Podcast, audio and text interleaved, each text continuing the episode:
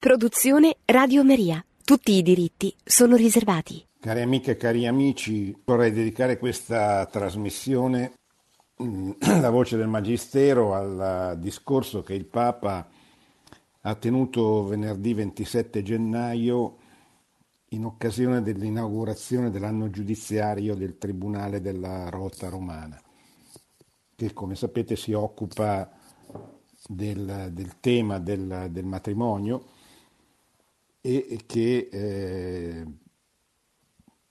annualmente incontra, questo tribunale incontra il Santo Padre che tiene un discorso naturalmente sul, sul tema, sull'argomento, sul matrimonio. Oggi vorrei condividere con voi alcune riflessioni sul matrimonio, scrive, dice, ha detto il Papa, perché nella Chiesa e nel mondo c'è un forte bisogno di riscoprire il significato e il valore dell'unione coniugale tra uomo e donna su cui si fonda la famiglia. Infatti un aspetto certamente non secondario della crisi che colpisce tante famiglie è l'ignoranza pratica, personale e collettiva circa il matrimonio. Qui tocchiamo un punto molto dolente, oggi le persone che si sposano spesso non conoscono quello che fanno, non sanno quello che fanno, cioè non conoscono praticamente nulla del, del matrimonio. E eh, non, ne, non ne intravedono neanche la bellezza, questo spiega il motivo per cui i matrimoni diminuiscono, eh, che sono motivi di carattere eh, certamente legati alla mancanza della fede e quindi di una concezione della famiglia come qualche cosa di bello da perseguire, da raggiungere, da vivere, eh, ma anche in coloro che si sposano in chiesa spesso eh, è una come dire, una, un'abitudine, anche se sempre meno, e spesso quei sei, sette incontri o anche meno che si fanno per, di preparazione al matrimonio non, non servono, non sono insufficienti per, per formare, per educare. Pensate, come ha detto tante volte Papa Francesco, ma anche i suoi predecessori, se per fare un prete ci vogliono anni, sei anni come minimo di seminario, eh, per fare una famiglia eh, ci vorrebbe, non dico sei anni, ma certamente non sei incontri. Anche perché una volta le persone si sposavano all'interno di un contesto di paese dove erano, si conoscevano erano conosciuti spesso dal prete o del parroco che li sposava, si conoscevano le famiglie. Oggi tutto questo non, non avviene quasi più se non in, in casi molto, molto limitati. E, e quindi eh, le stesse persone che si sposano si conoscono poco, ma soprattutto conoscono poco del, del, del matrimonio come istituto naturale che fonda la famiglia e ancora di meno del, del sacramento, cioè del, del, matrimonio da un punto di vista eh, religioso. È chiaro che la conoscenza non, non garantisce in assoluto, non è non basta, ci vuole la, la, grazia, ci vuole la preghiera, ci vuole la, la, anche la, buona volontà, eccetera, ma se, se non c'è la conoscenza è anche difficile poi mettere in pratica quel che non si conosce. E quindi una educazione, una formazione al matrimonio, alla famiglia è quanto mai necessaria sempre di più. La Chiesa ha ricevuto dal suo Signore la, miss- la missione di annunziare la buona notizia ed essa illumina e sostiene anche quel mistero grande che è l'amore coniugale e familiare. La Chiesa intera può dirsi una grande famiglia e in modo tutto particolare attraverso la vita di coloro che formano una Chiesa domestica riceve e trasmette la luce di Cristo e del suo Vangelo nell'ambito familiare. Seguendo il Cristo venuto al mondo per servire, come dice il Vangelo di Matteo, la Chiesa considera il servizio alla famiglia uno dei suoi compiti essenziali. In tal senso, sia l'uomo che la famiglia costituiscono la via della Chiesa, come scrisse San Giovanni Paolo II, che Papa Francesco cita nella lettera alle famiglie del 2 febbraio del 1994. Il Vangelo della famiglia rimanda al disegno divino della creazione dell'uomo e della donna, cioè al principio, secondo parola, la parola di Gesù, il quale, sempre il Vangelo di Matteo, disse non avete letto che il Creatore da principio li fece maschio e femmina e disse per questo l'uomo lascerà il padre e la madre e si unirà a sua moglie e i due diventeranno una sola carne. Così non sono più due, ma una sola carne. Dunque l'uomo non divida quello che Dio ha congiunto.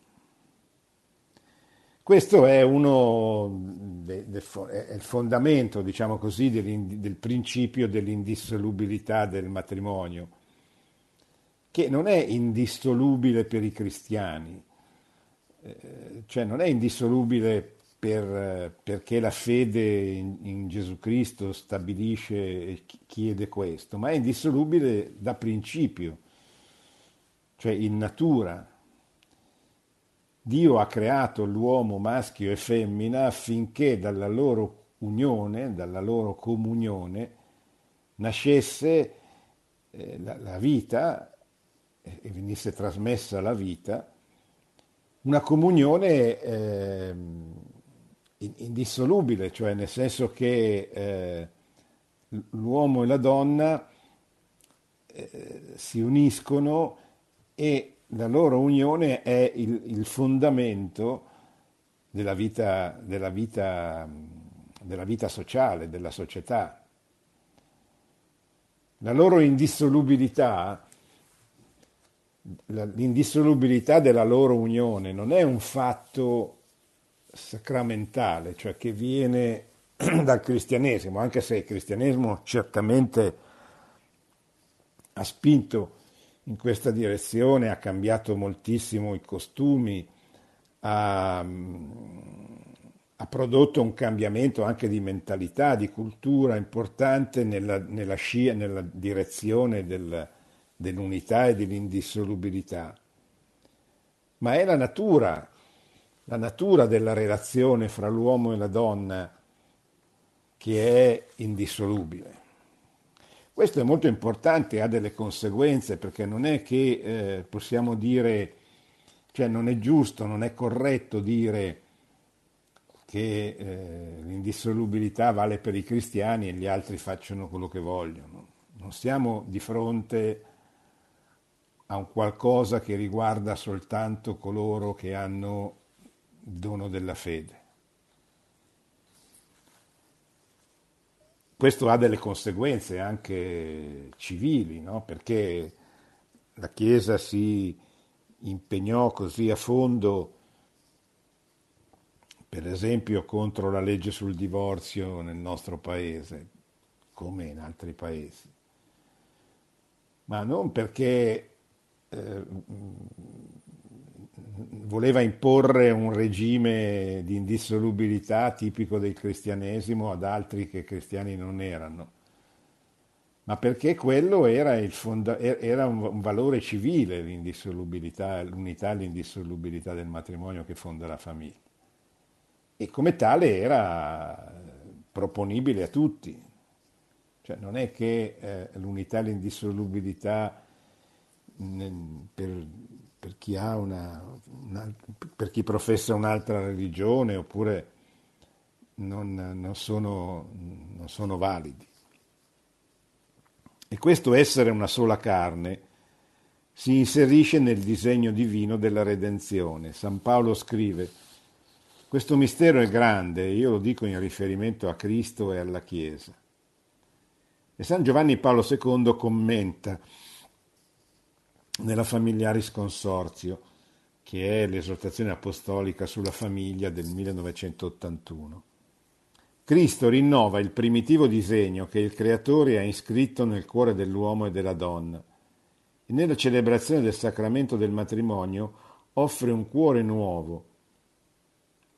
Così i coniugi non solo possono superare la durezza del cuore, ma anche e soprattutto possono condividere l'amore pieno e definitivo di Cristo, nuova ed eterna alleanza fatta carne. Vi rilego la prima frase che è molto importante, il commento di Giovanni Paolo. Cristo rinnova il primitivo disegno che il creatore ha iscritto nel cuore dell'uomo e della donna.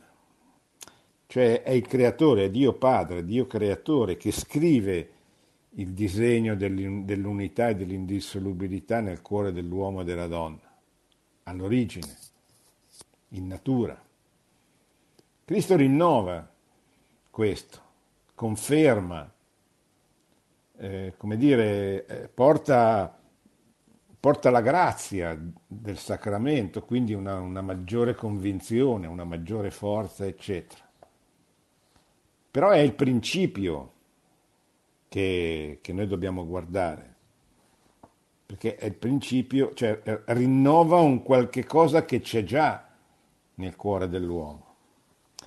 Il matrimonio, secondo la rivelazione cristiana, non è una cerimonia o un evento sociale, né una formalità, non è nemmeno un ideale astratto, è una realtà, dice il Papa, con la sua precisa consistenza, non una mera forma di gratificazione affettiva che può costituirsi in qualsiasi modo e modificarsi secondo la sensibilità di ognuno.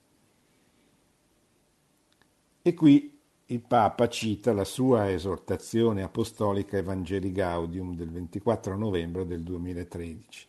No? Dice il, il matrimonio cristiano è una realtà precisa, non è una forma di gratificazione affettiva. Certo ha anche questa componente, ma non è questa componente che definisce il matrimonio. Ci possiamo chiedere, continua eh, Papa Francesco. Com'è possibile che avvenga un'unione così coinvolgente tra l'uomo e la donna, un'unione fedele e per sempre e dalla quale nasce una nuova famiglia? Com'è possibile questo tenuto conto dei limiti e della fragilità degli esseri umani? Conviene che ci poniamo queste domande e che ci lasciamo prendere dallo stupore dinanzi alla realtà del matrimonio. Gesù ci dà una risposta semplice e nello stesso tempo profonda. L'uomo non divida quello che Dio ha congiunto, lo dice nel Vangelo di Matteo, capitolo 19. È Dio stesso l'autore del matrimonio, come afferma il Concilio Vaticano II nella Costituzione pastorale Gaudium Spes e ciò si può intendere riferito ad ogni singola unione coniugale. Infatti gli sposi danno vita alla loro unione con il libero consenso, ma solo lo Spirito Santo ha il potere di fare di un uomo e di una donna una sola esistenza. Inoltre, il Salvatore degli uomini e sposo della Chiesa viene incontro ai coniugi cristiani attraverso il sacramento del matrimonio. Tutto ciò ci porta a riconoscere che ogni vero matrimonio, anche quello non sacramentale, è un dono di Dio ai coniugi. Ecco qui il Papa ribadisce una verità che ho detto prima, che è molto importante però anche perché quando parliamo con non cristiani eh, non dobbiamo pensare di parlare di una cosa che loro non possano capire. Cioè quando parliamo a un musulmano, a un buddista, a un non cristiano anche, un, purtroppo tanti magari anche battezzati che non hanno la fede. E parliamo loro del matrimonio e della famiglia, non è che parliamo di una cosa che non possono capire, perché anche loro possono vedere che cos'è un matrimonio, che cos'è una famiglia. Sempre meno, certamente, perché l'attacco che viene portato alla famiglia dalla cultura moderna e contemporanea è un attacco profondo, bestiale, cioè nel senso che oggi la cultura, l'ideologia dominante eh, cerca di, di negare non solo la bellezza, ma anche proprio la centralità della famiglia. Addirittura la persona viene messa in discussione come persona sessuata e questo eh, incrina moltissimo l'idea di matrimonio e l'idea di famiglia.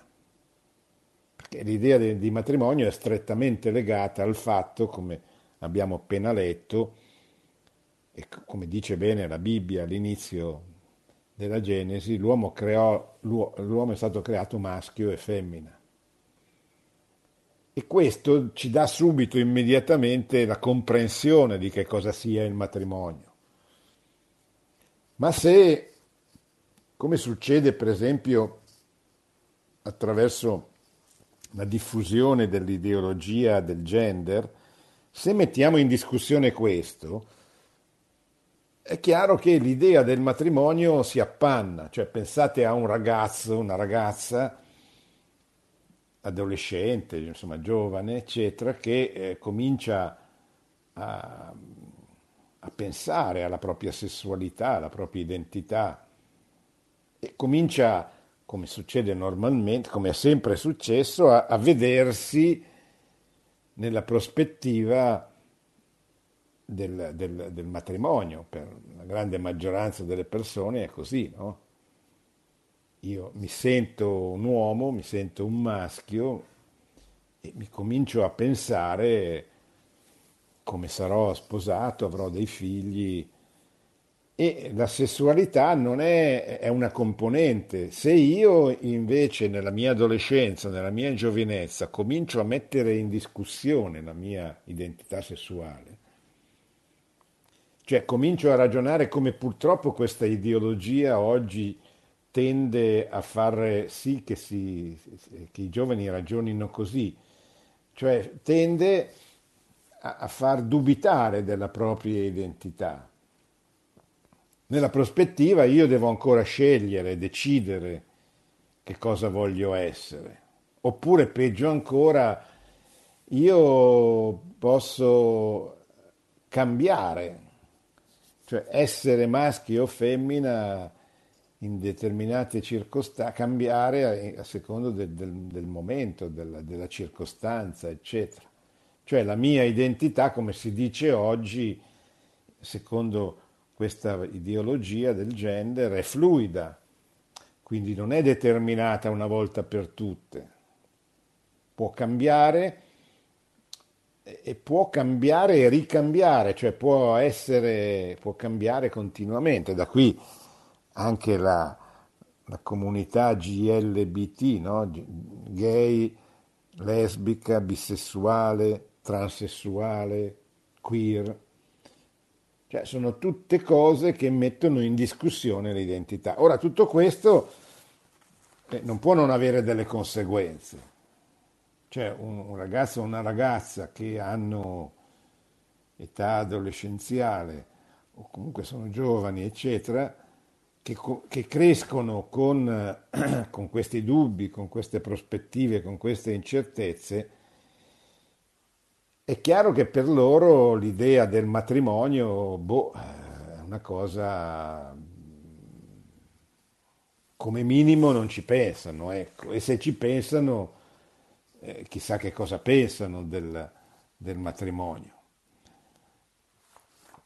Allora, eh, questo è molto importante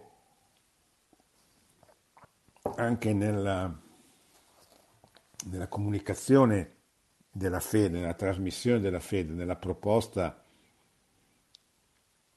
attraverso l'apostolato, cioè non stiamo parlando di una cosa che riguarda soltanto i cristiani, per cui non possiamo parlare di matrimonio, di famiglia, se parliamo con persone che non sono cristiane. No, non è vero, possiamo parlarne anche con loro. Certo, dobbiamo tener conto della loro cultura, della loro religione, delle differenze, ma stiamo parlando di qualche cosa che, che li riguarda, ecco, che, che li tocca.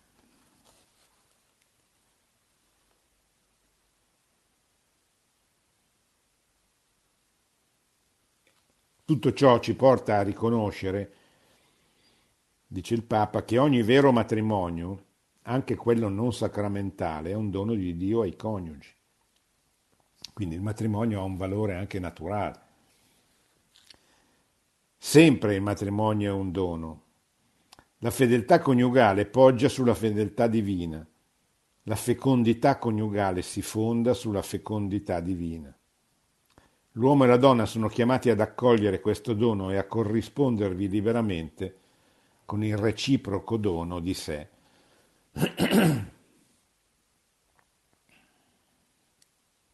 Anche il tema della fecondità ovviamente viene messo in discussione dalla diffusione di questa ideologia.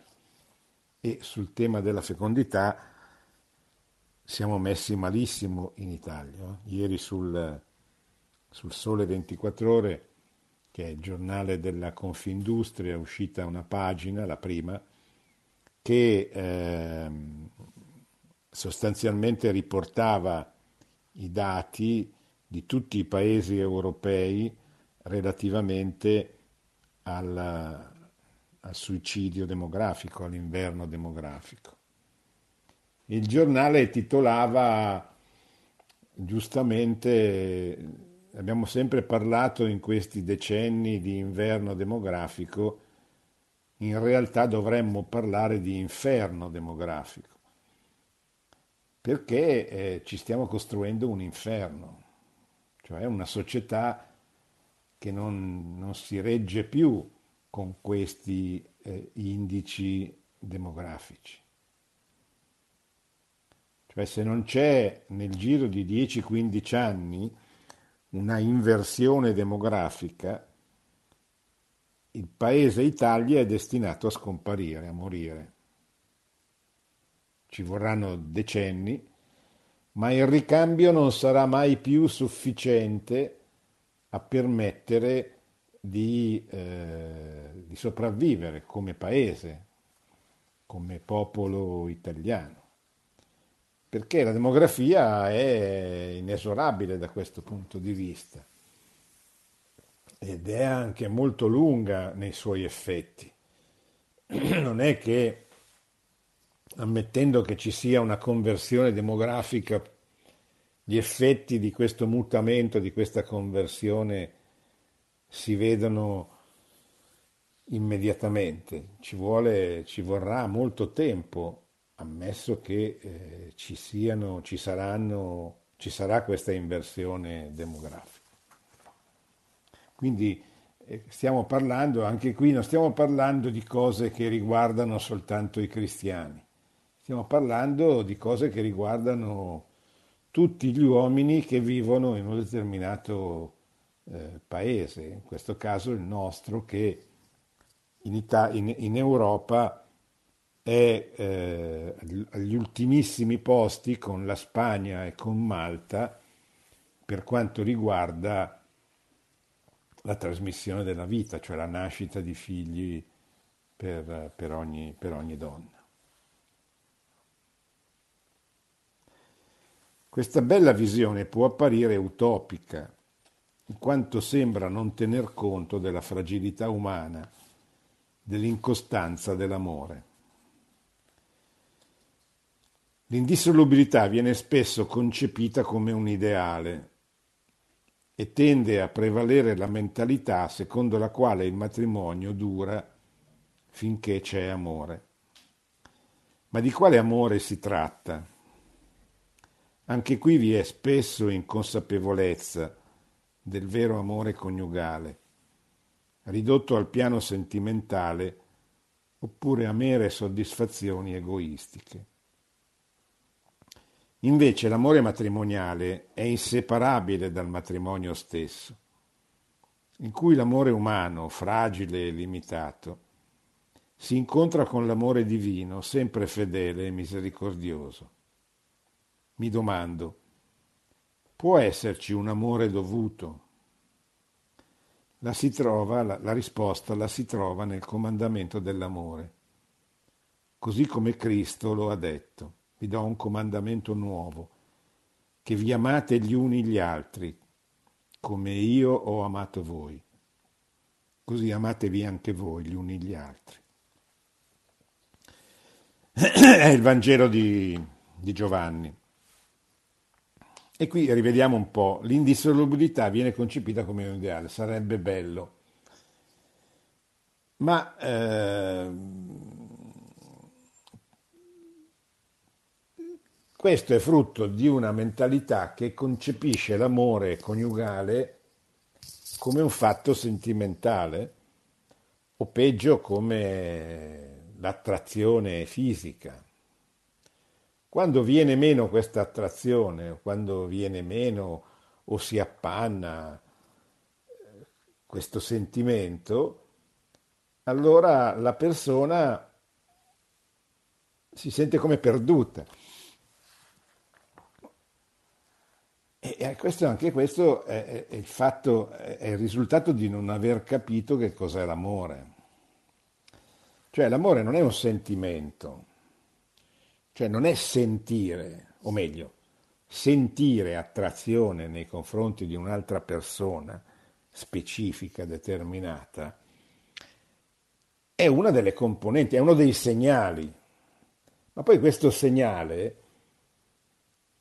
che mi porta, che porta, perché due persone si sposano? Perché reciprocamente si sentono attratte l'una dall'altra da tanti fattori, eccetera. Ma ehm, certamente è una cosa importante perché uno dice ma perché io mi sento attratto da quella eh, ragazza e non da quell'altra? Ci deve essere un motivo, ci deve essere un disegno. Si tratta però poi di trasformare questa tendenza, questa attrazione, questo sentire, in un ragionamento. Allora io sento questa attrazione, la valuto e dico è ragionevole, cioè quella persona merita, è veramente la persona con la quale posso costruire qualche cosa che è appunto un matrimonio, una famiglia per sempre. Cioè io costruisco attorno a questa a questo sentire iniziale, a questa attrazione, a questo istinto che mi porta ad andare verso di lei, costruisco attraverso un ragionamento, quindi attraverso una, una riflessione razionale, costruisco un progetto. Questo è l'amore, dove il sentimento certamente non è irrilevante, nessuno chiede a nessuno di sposare una persona nei confronti della quale non, non si prova nessun senso di, di, di, attrazione, eccetera. Ma non può essere ridotta la relazione matrimoniale alla sola attrazione, anche perché le attrazioni sono tante, non è che ce n'è una sola, e cambiano, possono attenuarsi, possono mutare di intensità, possono mutare cambiando nel corso della vita, cambia anche il modo di relazionarsi con la moglie o con il marito, così come cambia il modo di relazionarsi con tutti, con i figli, per esempio, con i, con i genitori. Allora, di quale amore si tratta, si, si chiede il Papa? Anche qui vi è spesso inconsapevolezza del vero amore coniugale, ridotto al piano sentimentale oppure a mere soddisfazioni egoistiche. Invece l'amore matrimoniale è inseparabile dal matrimonio stesso, in cui l'amore umano, fragile e limitato, si incontra con l'amore divino. Cioè in, in quella comunione che nasce, Dio è presente, Dio c'entra. Questo lo capiamo certamente in un'ottica di fede perché sappiamo che c'è un sacramento ma dobbiamo pensare che Dio non è eh, indifferente neanche a quel sacramento naturale, diciamo così, se posso esprimermi, che fa sì che eh, un uomo e una donna, anche a prescindere dal fatto che abbiano il dono della fede cristiana, si uniscano in un matrimonio. Cioè Dio, Dio c'è in qualche modo.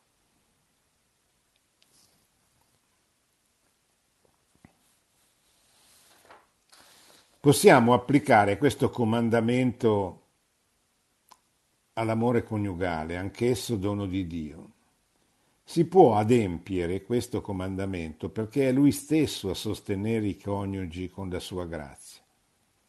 Come io vi amato, come io vi ho amato, così amatevi. Si tratta di un dono affidato alla loro libertà con i suoi limiti e le sue cadute per cui il volersi bene tra marito e moglie ha bisogno continuamente di purificazione e maturazione, di comprensione e perdono reciproco. Quest'ultima cosa voglio sottolinearla. Le crisi nascoste non si risolvono nel nascondimento, ma nel perdono reciproco. Il matrimonio, continua il Papa, non va idealizzato come se esso esistesse soltanto laddove non ci sono problemi. Il disegno di Dio, essendo posto nelle nostre mani, si realizza sempre in modo imperfetto. E tuttavia la presenza del Signore abita nella famiglia reale e concreta, con tutte le sue sofferenze, lotte, gioie e i suoi propositi quotidiani. Quando si vive in famiglia, lì è difficile fingere e mentire, non possiamo mostrare una maschera. Se l'amore anima questa autenticità, il Signore vi regna con la sua gioia e la sua pace. La spiritualità dell'amore familiare è fatta di migliaia di gesti reali, di gesti concreti. In questa varietà di doni e di incontri che fanno maturare la comunione, Dio ha la propria dimora. Questa dedizione unisce valori umani e divini, perché è piena dell'amore di Dio. In definitiva, la spiritualità matrimoniale è una spiritualità del vincolo abitata dall'amore divino. E qui cita la sua esortazione apostolica Moris Letizia del 19 marzo del 2016. Occorre riscoprire la realtà permanente del matrimonio come vincolo. Questa parola viene talvolta guardata con sospetto, come se si trattasse di un'imposizione esterna, di un peso, di un laccio in opposizione all'autenticità e libertà dell'amore. Parola vincolo non ci piace, diciamo così, non piace alla cultura, al pensiero unico dominante, alla cultura oggi egemone, perché sembra qualche cosa che limiti la propria libertà. Sono vincolato, no? come fossi obbligato. Tutto ciò che oggi ricorda l'autorità, il magistero, cioè che rimanda all'esistenza di un maestro, di una gerarchia, di un capo e quindi di un'obbedienza. Eh, non è, come dire, non è conforme al pensiero unico e dominante, e però è la realtà. Se invece il vincolo viene compreso proprio come legame d'amore, allora si rivela come il nucleo del matrimonio, come dono divino che è fonte di vera libertà e che custodisce la vita matrimoniale. In questo senso, e Papa cita sempre Amoris Letizia, la pastorale prematrimoniale e la pastorale matrimoniale devono essere prima di tutto una pastorale del vincolo, dove si apportino elementi che aiutino sia a maturare l'amore sia a superare i momenti duri. Questi apporti non sono unicamente convinzioni dottrinali e nemmeno possono ridursi alle preziose risorse spirituali che sempre offre la Chiesa, ma devono essere anche percorsi pratici, consigli bene incarnati, strategie prese dall'esperienza, orientamenti psicologici.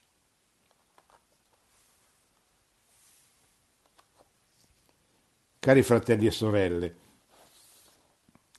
abbiamo evidenziato che il matrimonio, dono di Dio, non è un ideale o una formalità, ma il matrimonio, dono di Dio, è una realtà, con la sua precisa consistenza. Adesso vorrei sottolineare che esso è un bene, un bene straordinario, un bene di straordinario valore per tutti, per gli stessi coniugi, per i loro figli, per tutte le famiglie con cui entrano in relazione, per l'intera Chiesa, per tutta l'umanità. È un bene che è diffusivo, che attira i giovani a rispondere con gioia alla vocazione matrimoniale, che conforta e ravviva continuamente gli sposi e porta tanti e diversi frutti nella comunione ecclesiale e nella società civile. Cioè il matrimonio che fonda una famiglia, che che c'è realmente, è un bene per tutti. È un bene per chi dovrà sposarsi, perché vede una famiglia vera, incarnata. E vede, cioè non esiste la famiglia del, del di, di, perfetta, senza problemi, no? È come se fosse un film. Non è questa la famiglia. Tutte le famiglie hanno dei problemi, ma la gente, soprattutto i giovani, vedendo famiglie con tanti problemi che li, affront- che li affrontano, che combattono, e sono invogliati a loro volta a fare famiglia. E guardate che oggi non è più come fino a 50 anni fa dove era normale, poi magari fallivano molte famiglie, però era normale fare famiglia, era la, la, la condizione ordinaria. Oggi purtroppo non è più così. Oggi purtroppo, eh, come si dice, metter su famiglia è diventato un grande problema.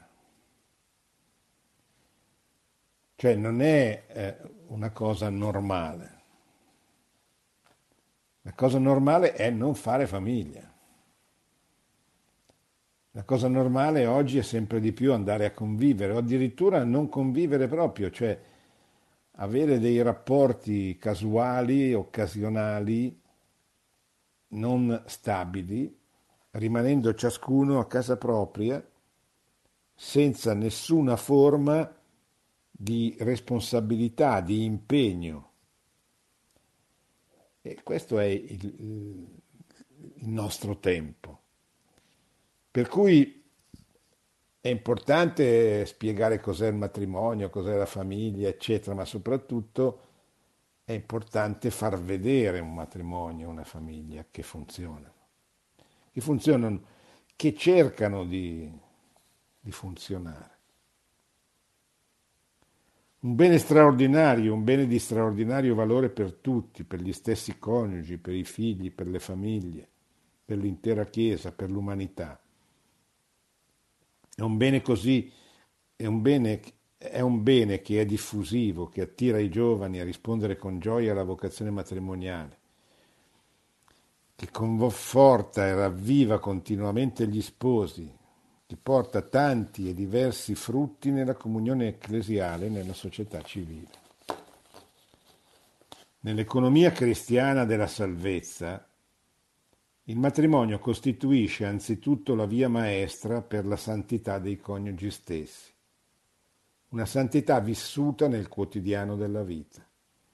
Questo è un aspetto essenziale del Vangelo della famiglia, la quotidianità. Cioè eh, è molto importante che i coniugi capiscano che la loro santificazione, che il loro diventare santi, passa anzitutto e soprattutto attraverso il matrimonio, il sacramento del matrimonio che hanno stipulato. È significativo che la Chiesa stia oggi proponendo come esempi di santità alcune coppie di coniugi. E penso anche agli innumerevoli sposi che si santificano ed edificano la Chiesa con quella santità che ho chiamato la santità della porta accanto e qui cita Gaudete et exultate, la, la, l'esortazione apostolica del 19 marzo, festa San Giuseppe del 2018. Fra le tante sfide che investono la pastorale familiare nel suo venire incontro ai problemi, alle ferite, alle sofferenze di ognuno, penso ora alle coppie di sposi in crisi. La Chiesa, tanto i pastori quanto gli altri fedeli, le accompagna con amore e speranza, cercando di sostenerle. La risposta pastorale della Chiesa intende trasmettere vitalmente il Vangelo della famiglia.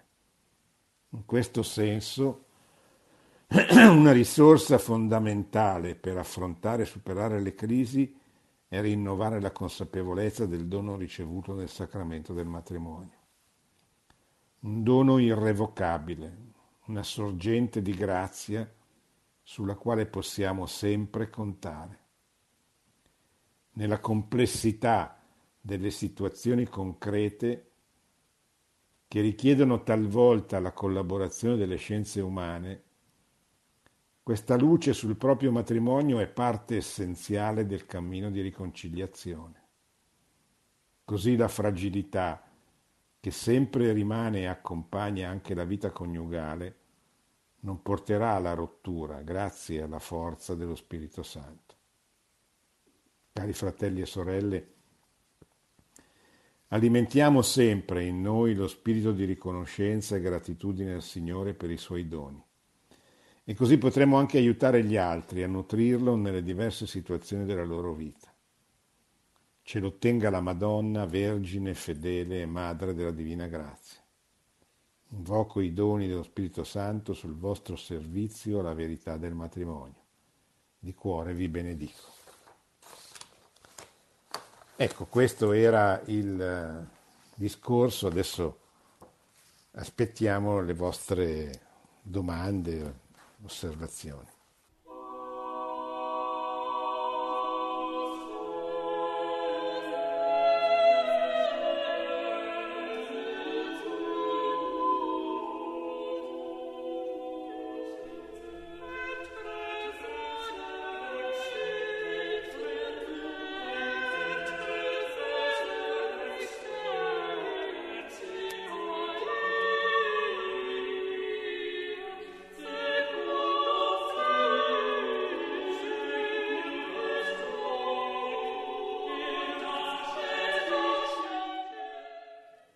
Pronto?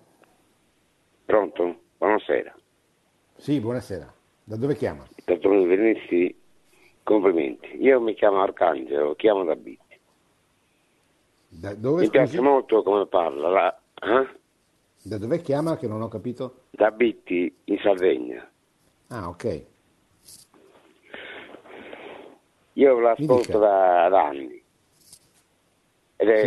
e mi piace molto. Però stasera una, una virgola voglio fare, un appunto voglio fargli. quando ha parlato dell'inverno demografico, definendolo inferno demografico, sì. ha mancato di speranza. Mm. Perché no. tutto ciò no. che Dio ha creato è come il mare, c'è l'alta e la bassa marea, ma il mare rimane. Sì, sì, ma lei ha ragione, ma io eh, ho solo citato il titolo di un articolo di giornale del, del Sole 24 ore di ieri che usava questa espressione ecco, per, far, per, dimostra, per dire che eh, stiamo entrando in una situazione veramente drammatica, ecco, che di, non basta dire che è un inverno demografico, ma è un inferno, perché poi, e questa era la tesi degli articoli del Sole 24 ore, se entro 10-15 anni non si inverte il trend demografico, poi non si, riesce, non si riuscirà più a, a, uscirne, cioè a invertirlo. Ecco. Eh, comunque sono d'accordo, cioè non bisogna mai togliere la dimensione della speranza dalla vita delle persone, perché c'è sempre la possibilità di, di convertirsi, cioè di invertire la rotta. Ecco. Nel campo della demografia bisogna stare attenti perché sono numeri e quindi i demografi eh, studiano i numeri e poi a un certo punto i numeri diventano implacabili. Ecco. Comunque grazie, grazie dell'osservazione. Ecco. Pronto? Pronto? Sì. So, eh, io sono ehm, Maria Teresa da Roma, sono due ore che sto aspettando. Oh, finalmente. Prego, prego. Allora, ma, ma, dottor Invernizzi, lei ha, ha, fatto una specie di enciclopedia sul matrimonio, dall'Antico Testamento al gender. Fatto, io le devo dire solo una cosa, ha cominciato a dire che eh, per preparare i presbiteri eh, i sacerdoti ci vogliono tanti anni, no? Per preparare un matrimonio, ma da tanto tempo, eh, fanno non so quante, quante, quante, quante catechesi, ma poche, proprio poche. E, e la preghiera, lo Spirito Santo, poi non, non sa, io ho visto che quando si vanno a sposare, sto in una patocca, dopo un po' non si vedono più questi sposi, questi sposi già preparati. Quelli invece già preparati che frequentano, che, perché ho una figlia che fa parte dei catecumenali, no? e lei adesso fa delle, delle, proprio delle, um, eh, oddio, eh, delle, conferenze su sposi per sempre, perché lei praticamente sono tanti anni che ha una sostenuta sempre tra la preghiera di una comunità sia catecumenale sia eh, di rinnovamento dello sporo che è, però hanno sempre, sono cresciuti con la consapevolezza che il matrimonio era eh, sempre, non, non si è è una carne sola ma non c'è due ma si è in tre, c'è il Signore, c'è lo Spirito Santo che le segue. Così con cinque figli che ha fatto mia figlia, io ho visto che sempre pregano insieme, insomma, rispetto a un altro figlio che non ci crede, eh, non si è sposato in chiesa, no? E, eh, però la preparazione, anche la famiglia non la fa per niente, basta che uno si... Ora, a parte che tutti quanti, come la diceva, eh, senti, andiamo a vivere insieme e basta, e buonanotte, perché manca proprio, c'è un'ignoranza, come lei ha detto tutto, ignoranza del, del, del, della, di tutto, cioè neppure si pensa a se stessi, l'egoismo, l'attrazione, non l'attrazione che poi non dura perché poi subentrano altre cose. Io parlo che ho 80 anni. E io sono venuta da un matrimonio, ai tempi miei per esempio mi hanno quasi costretta neppure lo conoscevo bene, e che si conosceva una volta, no?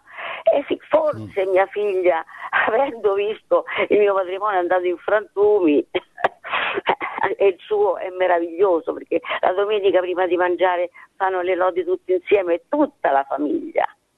Cioè, eh, insomma, le parrocchie, questa parola di Dio è venuta fuori adesso.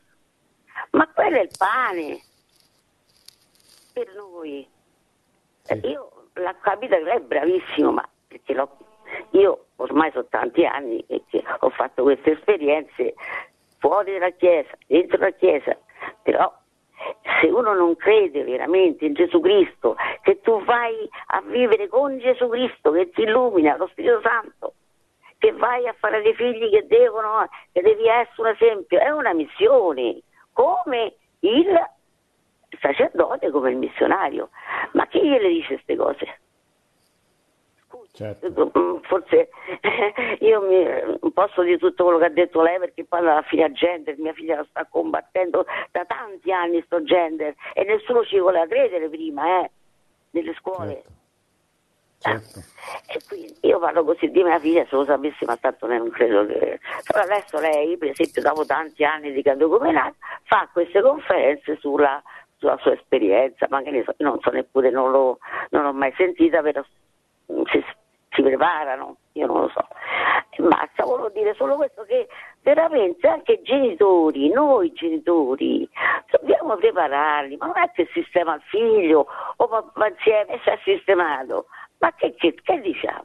È una missione il matrimonio, però bisogna gridarlo, bisogna essere missionari.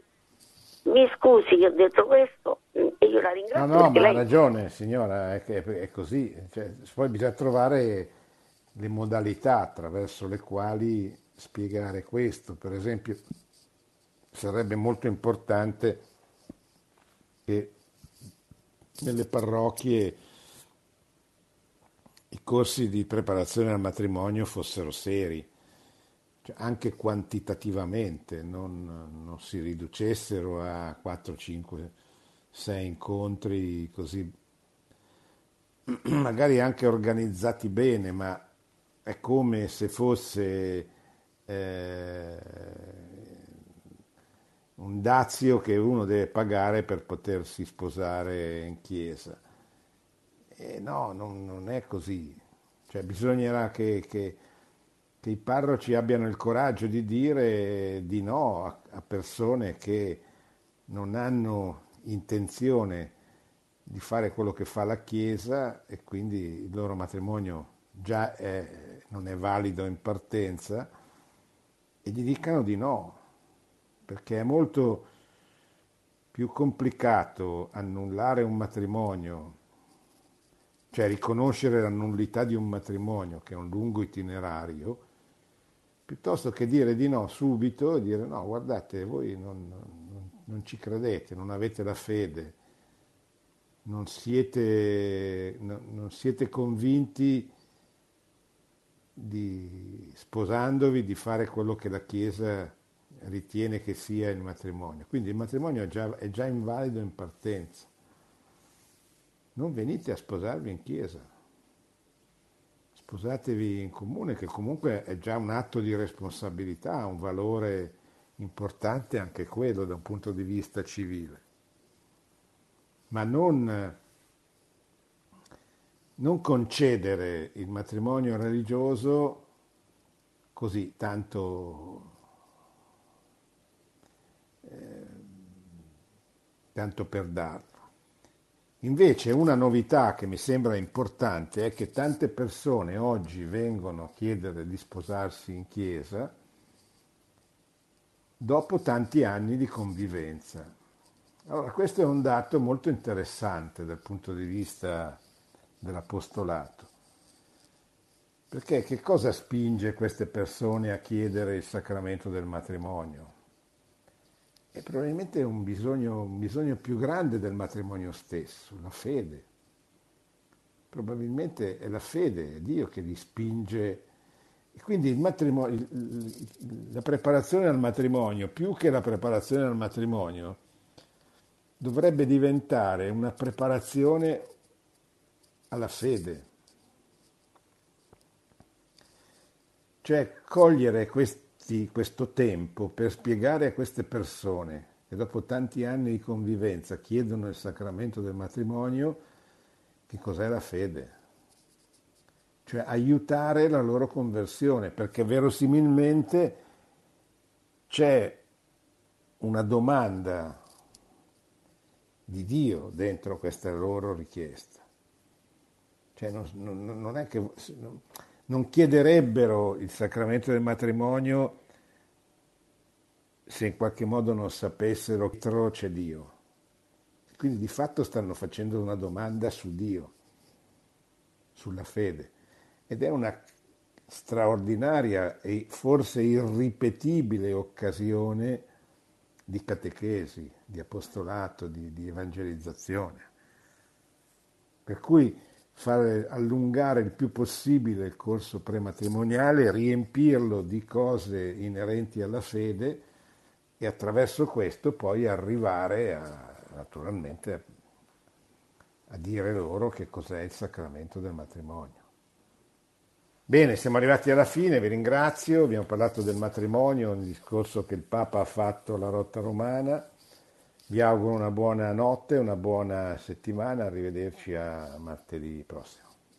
Produzione Radio Maria. Tutti i diritti sono riservati.